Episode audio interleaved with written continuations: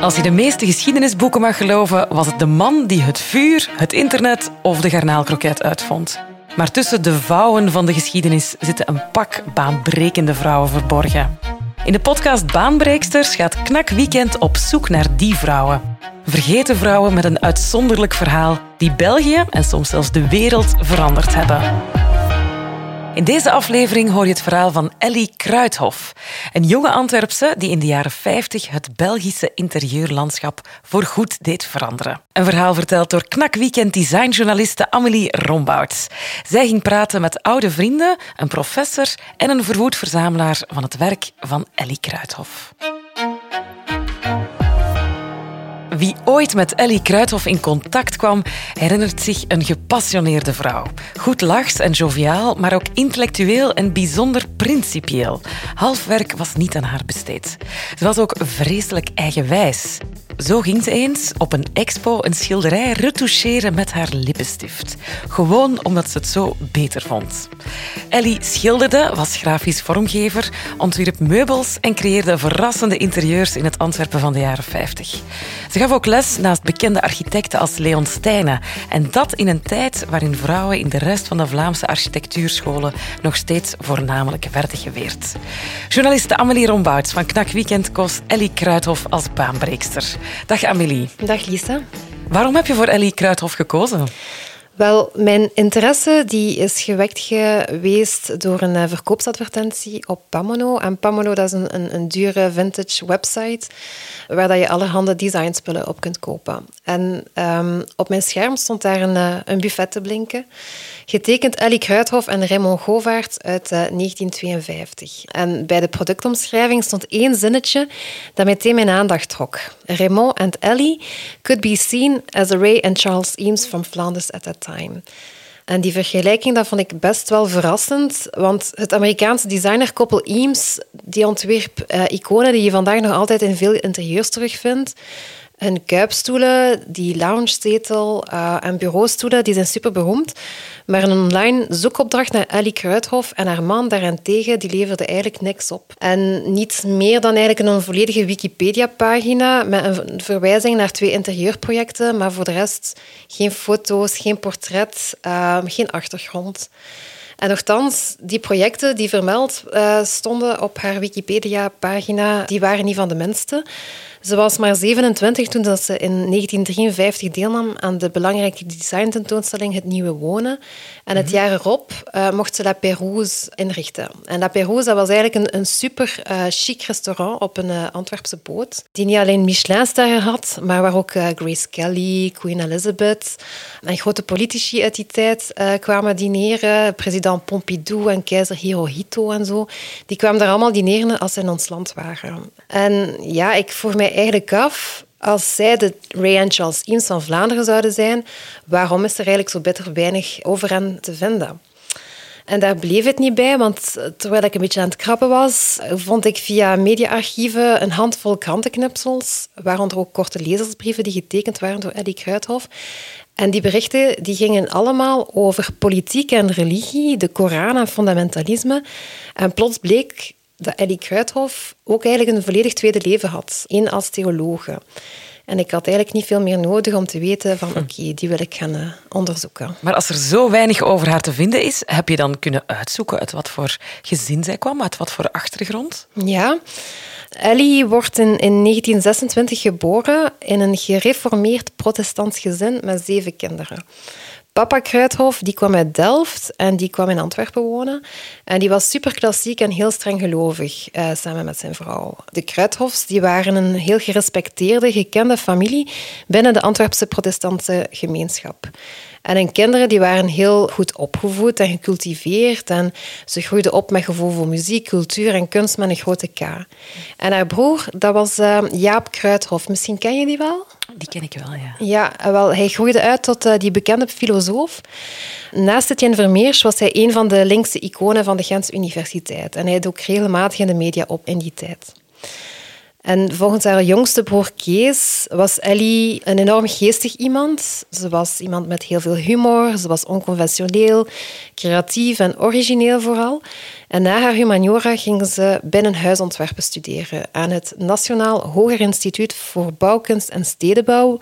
Dat is een hele mond vol voor de huidige faculteit ontwerpwetenschappen aan de Universiteit Antwerpen. En toen was het eigenlijk een gloednieuwe school die net opgericht was door de godfather van de moderne Belgische architectuur, door Leon Stijnen. Ja, vandaag is binnenhuisarchitectuur een bijzonder populaire studierichting bij vrouwen. Maar was dat toen ook al zo, uh, toen Ellie haar opleiding aanvatte? Populair uh, zou ik niet direct zeggen. Het, was redelijk uitzonderlijk om daar vrouwen op te vinden. Want we zijn uh, op dat moment op het einde van de Tweede Wereldoorlog, 1944, 45 ongeveer. En toen was een vrouw in zo'n opleiding eigenlijk redelijk uitzonderlijk. Dat wist Freddy Floré mij althans te vertellen. Zij is uh, professor interieurarchitectuur aan de KU Leuven. Er waren vrouwen, maar het was zeker niet de meerderheid. Hè. Dus die, die balans is eigenlijk maar met de jaren uh, anders geworden. In de Sint-Lucas-scholen waren er aanvankelijk geen uh, vrouwelijke studenten, waren enkele mannen toegelaten. En dus ook daar is het pas later dat de vrouwen eigenlijk uh, toegang kregen tot die opleiding, door onder andere een fusie met een, een school hier in, in Gent is dat dan het geval waar wel meisjes toegelaten werden. Ze zal een van de studenten geweest zijn, maar ze zal op dat moment ook veel mannelijke medestudenten gehad hebben. Ellie begint dus in Antwerpen aan haar opleiding binnenhuisontwerpen als een van de enige meisjes aan het Nationaal Hoger Instituut voor Bouwkunst en Stedenbouw. Um, is het ook daar dat haar ontwerppartner uh, ontmoet? Um, ja, dat klopt. Raymond Govaerts. Raymond uh, volgt daar een opleiding architectuur. En die werd mij omschreven als een bijzonder flamboyant en innemend persoon. Echt een plantrekker, ook uh, die zijn zaakjes goed op orde had. En eigenlijk een volledig ander type dan de mannen waarmee Ellie in haar strenge geloofsgemeenschap eigenlijk was uh, opgegroeid. Ze leerden elkaar kennen in een redelijk schizofrene periode. Je moet zo zien, na de Tweede Wereldoorlog was de wereld enigszins haar wonden nog aan het likken. Maar anderzijds was er ook ruimte voor optimisme en vernieuwing. Op het vlak van architectuur uh, werden de ideeën van het Bauhaus uh, verder gezet. Hè, de, wat, dat je moderne, kwalitatieve, lichtrijke woning voor iedereen uh, wou creëren.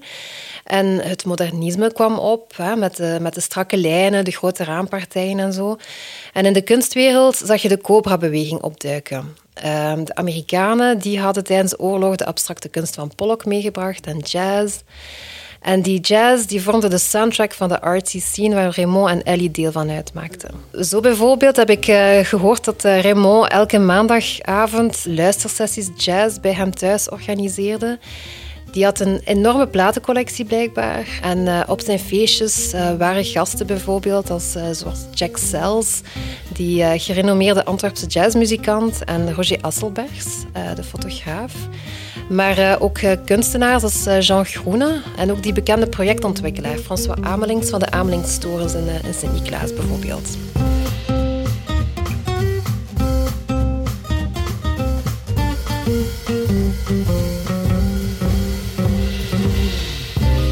Klinkt alsof ze echt het middelpunt was van alles wat uh, hip en happening was in die tijd. Ja, dat waren ze echt zeker. Ze waren bovendien ook niet alleen architect en designer. Onder de naam Eli en Gova gaven ze expo's uh, met hun abstracte schilderijen. En als er een nieuw restaurant openging in de Quartier Latin, dat was toen in de buurt van de Bourla in Antwerpen, denk ik, of als er jazzy dansavonden waren ge georganiseerd, dan was de kans groot dat Ellie daar het grafische werk voor mocht maken. Uit de affiches die ze voor het Antwerpse nachtleven ontwierp, bleek Ellie ook echt een heel getalenteerd grafisch vormgeefster te zijn. Ze was speels, kleurrijk en ook super eigenwijs. En ze durfde ook echt wel een keer excentriek uit de hoek te komen. Zo is er een verhaal van een kunstwerk en een lippenstift die Alain Hensme heeft verteld. Hij is eh, galerist in Antwerpen en intussen ook een fervente verzamelaar van alles van Ellie en haar man. Uh, dat zij zo op een bepaald moment tijdens een expositie of een, of een vernissage een, een, een schilderij ging corrigeren met haar lippenstift. Hè. Zo van, ja, maar dit is niet goed en dit moet zo, of dit is... Ja, dat is natuurlijk echt de jamais vu natuurlijk. En, uh, en best wel kritiek op, of, zo, of, hè, of, iemand die een sjaal had die volgens haar dan te lang was, dat ze die dan afknipte. En zei van, ja, dat is veel beter. Je. Dat, is, dat is best wel extreem gedrag of zo, maar ook wel extreem grappig natuurlijk. Als je dat, en dus dat, dat, als je het hebt over originaliteit en over slimheid en, en over, maar ook natuurlijk over ja, ergens een soort van bedweterigheid. En dat was natuurlijk eh, binnen de familie, als dat geweten was, een schande. Hè? Maar, maar dat kun je toch niet doen? Je moet toch van iemand zijn spullen afblijven? Of dat je toch niet? Maar het zegt wel veel over haar uh, out-of-the-box thinking, denk ik. Wat een persoonlijkheid. Maar naast affiches ontwerpen werkt Ellie in die periode, de jaren 50, met Raymond ook aan enkele grote projecten. Ze is dan nog maar eind de twintig, maar het zijn die projecten die haar op de kaart zullen zetten. Wat voor projecten waren dat precies? Wel, een eerste was een eh, modelappartement dat ze mocht ontwerpen in 1953. Dat appartement maakte deel uit van de expositie van het nieuwe wonen ehm, in de wooneenheid Kiel van architect Renaat Braam. En daar mochten jonge avant-garde ontwerpers telkens één kijkappartement inrichten. En dat was volgens professor Freddy Floré toch wel een kantelpunt voor ons Belgisch interieurlandschap. Er zat eigenlijk een soort sociale ambitie achter. Dus zowel, een soort vormgevingsambitie. We willen vormgeven, meubels vormgeven, objecten vormgeven voor het dagelijks wonen, voor het dagelijks leven. Bedacht voor onze tijd, voor hun tijd op dat moment. Eerder dan hè, ehm, ja, het, doenbeeld van het Mechelse meubel is dat dan, het gesculpteerde pseudo-historische meubel. Dat, was, dat werd afgeschilderd als het foute model. En het goede model was eigenlijk ja, het alternatief van meer functioneel vormgegeven meubelen, maar die ook vaak met een grote speelsheid of met veel kleur waren ontworpen. Met materialen die betaalbaar waren. Dus dat sociale zat er heel erg in. Ja, men sprak ook van een soort modern sociaal meubel. Er, waren heel veel ontwerpers op dat moment mee bezig. Vanuit zowel een verlangen om nieuwe vormen te gaan verkennen, maar ook vanuit een sociale ambitie. Want we moeten hier ons steentje bijdragen aan een nieuwe maatschappij die uit de oorlog komt, die ja, we moeten bijdragen aan een betere woonkwaliteit voor iedereen. En zeker ook dus voor die minder goede klassen. Naast die minder gegoede klassen was er uh, nog een ander project van een heel andere orde en dat was La Pérouse. En La Pérouse dat was echt een super chic restaurant op uh, de Flandria uh, eh, 16. En dat was in die tijd een heel indrukwekkende boot waarmee je pleziervaarten kon doen tussen Antwerpen en Vlissingen. En daar was er plaats voor optredens en shows en culinaire hoogstandjes. En Ellie en Raymond, die bevriend waren met de familie die de rederij bezat, die kregen de opdracht om een restaurant in te richten waar ze prinsen en prinsessen konden ontvangen. En Alain Hens heeft die voor mij beschreven aan de hand van een zwart-wit archiefbeeld. De kleuren in het echt, dat gaat over lichtblauw, dus babyblauw, dat gaat over uh, heel lichtgeel, dat gaat over grijs, dat gaat over... Uh, dus dat zijn hele, hele zachte uh, maar toch, toch optimistische kleuren. En ik denk dat dat iets was dat ja, er jamais vu was eigenlijk in Vlaanderen. Hè. Dus uh, ik denk, uh, als het ervoor ging over chic, ja, dan was het Bordeaux en donkerbruin en zwart en goud. En, en dus nu is het eigenlijk echt een, uh, het omgekeerde, bij wijze van spreken. Je ziet een vleugelpiano staan. Uh, je ziet eigenlijk ook heel mooie smijtijzeren elementen uh, tegen de muur die er verwijzen. Hè. Dus het is een beetje, als ik het over Expo 58-stijl, het is ook een beetje haar stijl, dus het is echt een, uh, zal ik het beschrijven, een, een, ijzer, uh, een ijzerdraad die, die geplooid of gelast is. We zien een grote vis die een klein visje eigenlijk opslokt en dat zie je dan terugkomen op verschillende plekken in dat schip. En er zien ook bepaalde muurschilderingen. En je ziet dan, uh, ja, je ziet dan van achter ook de flessen wijn. Maar dat was poepschrik, hè. dus ik spreken over uh, La Pérouse heeft het eerste Michelinster volgens mij verkregen in 51 of 52 en heeft dan vlak daarna denk ik 354 een tweede ster gekregen. En was echt een, een, ontmoetingsplek voor uh, de monde in, in uh, wereldwijd. Ik denk als er uh, de koning is erop geweest, de Shah van Iran is er geweest en heeft erop gedineerd tijdens een tocht. Met die nieuwe stijl van hun, waren ze daarmee ook verantwoordelijk voor een compleet nieuwe stijl in België? Wel, Ellie en Raymond maakten deel uit van een kleine groep ontwerpers die samen voor verandering hebben gezorgd. Hun, uh, hun stijl was duidelijk modernistisch, met aandacht voor licht en ruimte, een, een voorliefde voor buismeubelen in metaal en sculpturale lampen. Ze hadden ook theorieën ontwikkeld rond kleurgebruik. Bijvoorbeeld dat een lichtrijke muur in een lichte tint geschilderd moest worden en schaduwrijke muren donker zodat kleur ook echt deel werd van de architectuur. Dat klinkt misschien vandaag banaal, maar toen was het echt vooruitstrevend. Zeker in een tijd waarin het zware, eiken, Mechelse meubel nog steeds de norm was in onze Vlaamse interieurs. En dat zij mee aan die vernieuwingskart trok, wel, dat was echt wel iets, want vrouwen die vonden echt witte raven in die sector. Maar dus samengevat, Ellie en Raymond zijn geweldig getalenteerd, zijn zeer goed geconnecteerd, zijn eigenlijk klaar om de rest van de wereld te veroveren. Maar dat is dan toch niet helemaal gebeurd? Nee, Ellie bleef een jaar of acht getrouwd met Raymond. En naar de oorzaak van hun breuk is het wat gissen. Um, maar we weten wel dat de breuk met Raymond samenviel met een radicale jobswitch eh, voor Ellie. En dat was niet ongewoon voor die generatie. Dat wist professor Freddy Floré mij te vertellen. Velen waren werkelijk ontgoocheld dat ze hun idealen en het nieuwe wonen niet konden waarmaken. Ah, ja omdat tegen de jaren 60 was de tijdgeest en de macht ook een beetje veranderd. De strijd met het Belgische meubel was dan wel gestreden, maar de competitie met de meubelimport uit bijvoorbeeld Scandinavië of Amerika, ja, die was moordend. Hè? Toen al. Ja, toen al. En, en dus in die tijd, op dat moment, werd het ook wat moeilijk om erkend te worden als Belgisch ontwerper. Misschien zorgde dat voor frustratie binnen het koppel, wie weet. Want Ellie die wil eigenlijk ook serieus genomen worden, erkend worden voor wat ze deed, vertelde Alain Hens me. Ook al had zij succesvolle uh, projecten verwezenlijkt in de jaren 50, op een of andere manier lijkt het wel alsof zij dat, als zichzelf, uh, dat zij dat voor zichzelf zo niet zag. En dus dat de verwezenlijkingen die zij had, had, had, had, neergezet, dat zij wel best streng voor zichzelf was en dan niet als dusdanig ook um, uh, credit gaf. En dus uh, uh, dat er ergens een soort van opperstem was, misschien, hè, dus de, die zei van ja, oké, maar dit is niet ernstig, hè, of hier kun je niet in doorgroeien. Of, terwijl zij, ik zeg het, enorm, enorm origineel en creatief was. En dat wij hier natuurlijk nu, als, as we speak, over haar aan het praten zijn over, over, over dat thema, was dat toch voor haar zelf niet, niet voldoende. En, uh, en ik, ja, ik, denk dat er, eh, ik denk dat zij zich echt uh, wou, wou meten ook met, met, met, met haar bekendere broer Jaap. en, en, en als vol wou aanzien worden. En, en, en misschien ook niet onbegrijpelijk.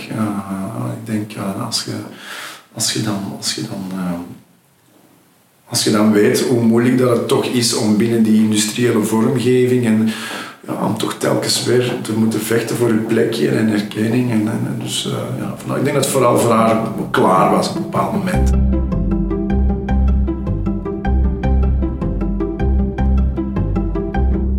Na die breuk met het ontwerpen had Ellie nood aan iets anders.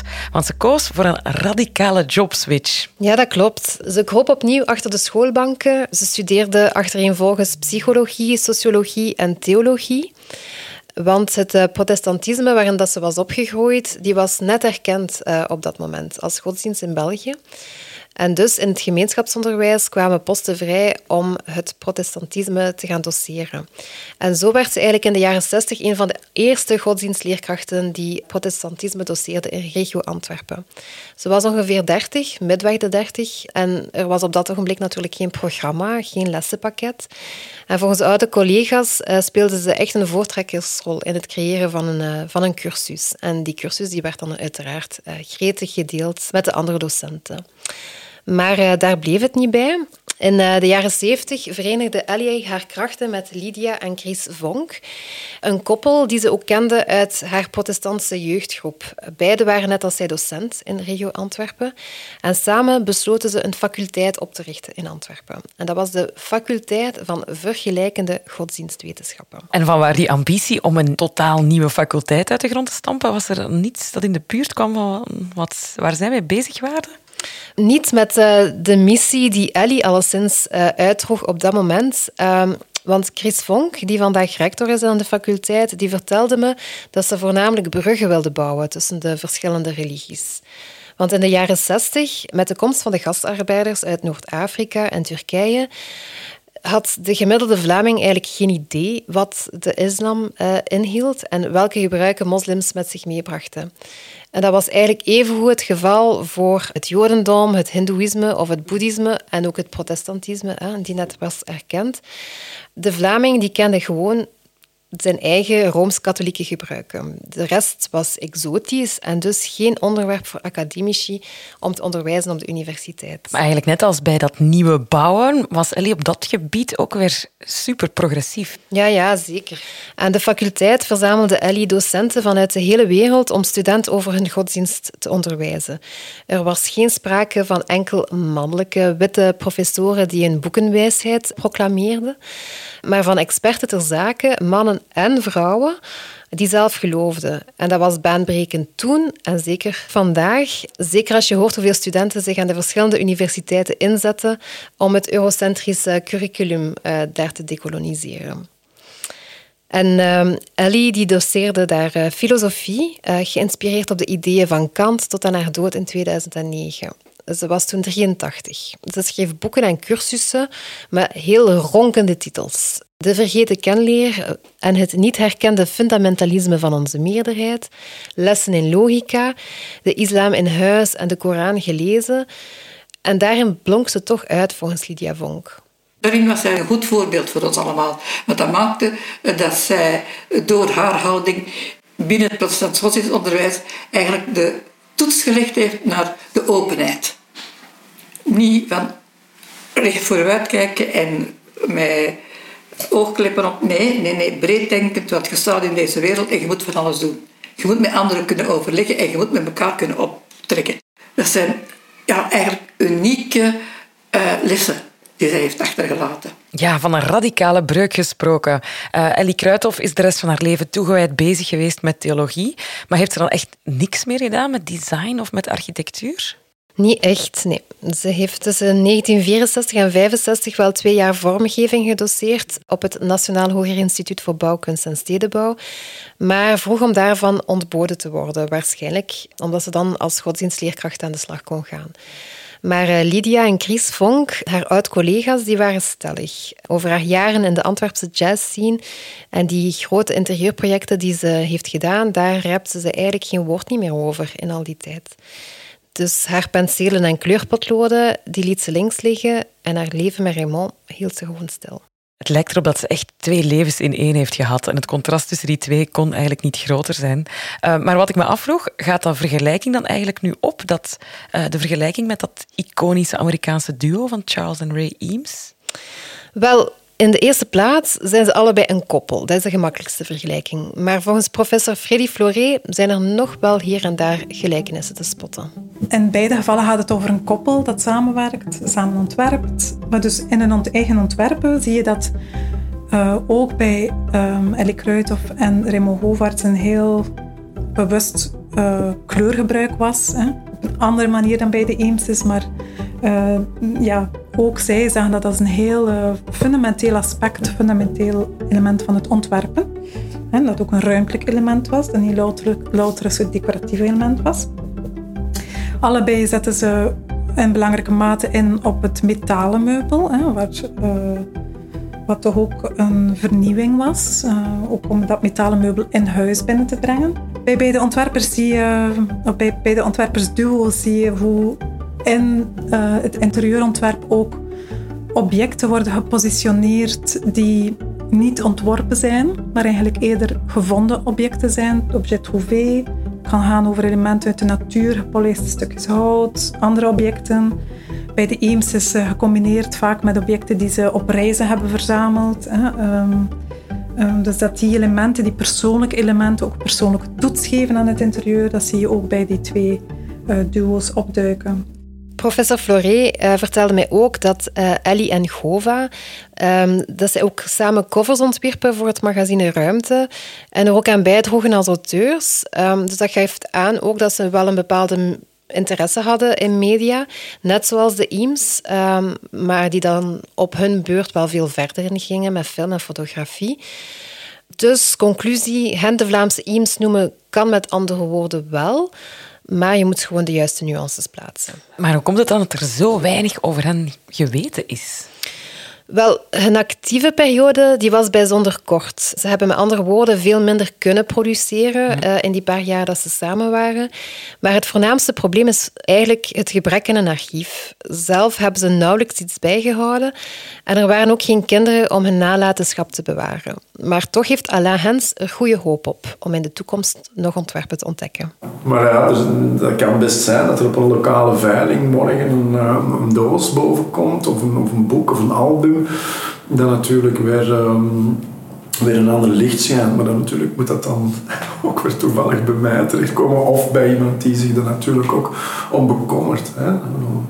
Dat is een geluk op een geluk op een geluk dat je soms nodig hebt. Uh, die dingen worden dan misschien wel ontdekt, maar kunnen even goed naar het containerpark gebracht worden. De toekomst zal een beetje uitwijzen uh, of er nog stukken naar boven gaan komen. En, uh, maar sowieso is het een, een, heel, heel lokaal verhaal. Dat ik ook denk dat niet noodzakelijk de ambitie heeft of, of moet hebben om, om, om, internationaal te worden. Maar dat wil niet zeggen dat het niet belangrijk is. Ik vind, als je die stoelen bekijkt, dat is gewoon top.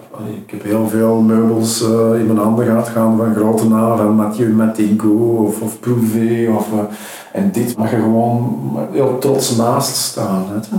Dus dat is uh, ontegensprekelijk. En zo, dat maakt alles ook relatief, vind ik. Zeg, en zeg nu zelf, nu je dit allemaal te weten bent gekomen, is je nieuwsgierigheid naar Kruithof, de Vlaamse Ray Eames, nu gestild? Is het verhaal rond? Goh, ik moet zeggen, die radicale keuzes die ze maakt in haar leven, die roepen toch nog heel veel vragen op. Uh, want er hangt toch wel heel wat mysterie rond die keuzes.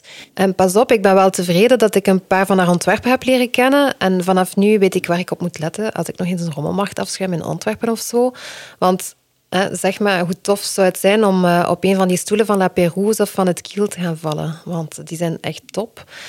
Maar het meest van al kijk ik toch op naar haar durf. Hoe ze met binnenhuisarchitectuur voor een pad koos dat niet evident was voor vrouwen. Zeker niet als ze uit een streng gelovig protestants milieu kwamen. En hoe ze zich daarna in de jaren zestig als gescheiden vrouw compleet en radicaal heruit vond. Chapeau toch. Ze sloot telkens deuren en uh, keek nooit meer achterom. Integendeel, ze ging voluit voor haar eigen pad.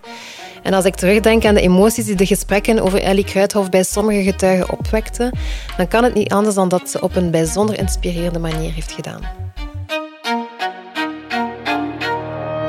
Volgende week hebben we het over Jeanne-Marie Artois, de vrouw die Stella Artois door de industriële revolutie loodste en de huwelijkswetten van die tijd aan haar laars lapte.